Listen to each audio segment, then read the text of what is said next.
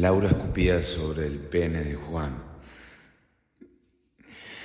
Le acariciaba los huevitos con sus largas uñas postizas puntiagudas. Con la lengua giraba alrededor de la cabeza de su pene y con la yema de sus dedos apretaba muy fuerte el perineo. Oh, demasiada acción para el pequeño Juan, que nunca había experimentado cruzar la línea roja de su ano. La miró con ojitos de cordero desgollado y le pidió por favor que siga.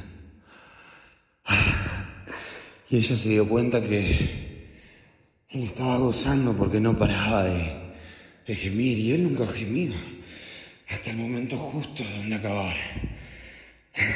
Y ahora no paraba de hacerlo y de pedirle por favor que siga, que le encantaba. Ay, de golpe le estaba apretando la cabeza de Laura contra su miembro bien erecto, era una roca. Y casi la asfixiaba al hacerla atragantar con su pija.